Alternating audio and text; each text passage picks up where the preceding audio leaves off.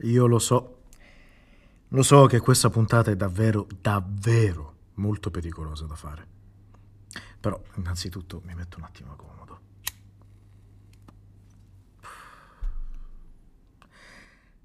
Lo so, potrei cadere nel banale.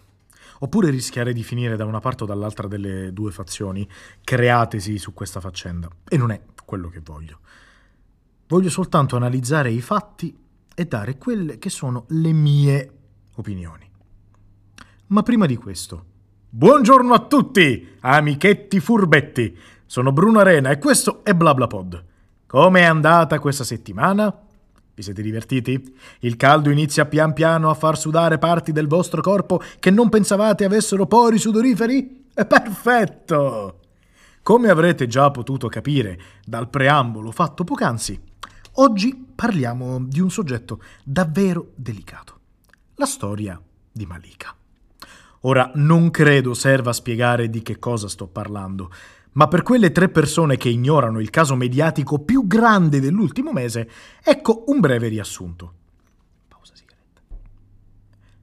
Malika, una ragazza di 22 anni, cacciata di casa dai genitori perché omosessuale, raccoglie 150.000 euro di donazioni affinché possa rifarsi una vita e dare gran parte in beneficenza.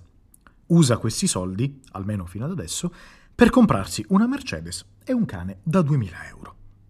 A seguito di questi fatti, durante un'intervista della Lucarelli, Malika ha affermato che la Mercedes e il cane di 2.000 euro sono beni di prima necessità e che, cito testualmente, sono cavoli suoi di come spende i suoi soldi.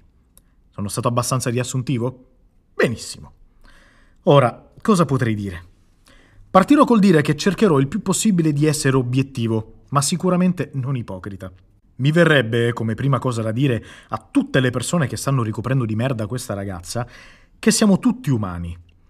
E che se ad ognuno di noi ragazzi ancora sostanzialmente giovani arrivasse di botto una somma come quella, è sicuro che la prima cosa che faremmo tutti sarebbe quella di spendere almeno 20.000 euro per comprare le ciabatte della Lidl firmate da Gandhi. Il problema è che questo dipende da persona a persona. Sono sicuro che là fuori c'è qualcuno che avrebbe usato tutti quei soldi unicamente per beneficenza o per davvero rifarsi una vita dignitosa. Tutta la differenza sta nelle premesse. Se io ricevo dal nulla 150.000 euro senza aver chiesto niente, è ovvio che li spenderò per cazzate e soprattutto nessuno mi direbbe un cazzo. Ma se invece quella cifra viene richiesta per degli obiettivi, è da stronzetti non rispettarli. Le premesse di questa raccolta fondi erano molto chiare. Aiutare Malika per pagarsi aiuto psicologico e legale, per rifarsi una vita e donare parte dei ricavati in beneficenza. Il fatto che fino ad adesso nulla di tutto ciò è stato ancora rispettato, è normale che faccia girare le palle a tutti coloro che hanno donato una parte del loro sudato stipendio per poi vedere quei soldi buttati in un cane e in una macchina. Ma soprattutto uno dei problemi principali non sono la macchina o il cane, sono che macchina e che cane. Usare parte di quei soldi per permettersi una macchina che ti consenta di spostarti liberamente is good. Usarli per toglierti lo sfizio della Mercedes non è tanto good. Prenderti un cagnolino come aiuto psicologico is good. Spendere 2000 euro non tuoi per un cane inutilmente di razza non è good. Insomma, si doveva rifare una vita, ma non per forza quella della Ferragni. Cheat. Quello che sicuramente ha dispiaciuto di più tutti è che questo atteggiamento ha gettato una macchia enorme su quella che è la comunità LGBT, ma allo stesso tempo ha dato un insegnamento quasi scontato, ma che evidentemente la gente non capiva fino ad adesso. Fare parte di una minoranza non ti rende automaticamente una persona migliore degli altri. Secondariamente, inutile dirlo, la cosa che ha fatto più unchiare la minchia, come si dice al paese mio, sono state le palesi bugie e soprattutto il fortissimo suono di unghie contro uno specchio inarrampicabile. Ancora la faccenda è molto fresca e quindi gli spunti per parlarne approfonditamente sono così tanti che non basterebbe una sola puntata.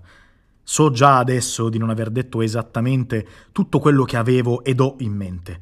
Ma insomma, il tempo a mia disposizione è quello che è e preferisco rinunciare a qualche riga di testo in più piuttosto che riempire pagine e pagine per poi avere un discorso troppo lungo e confuso.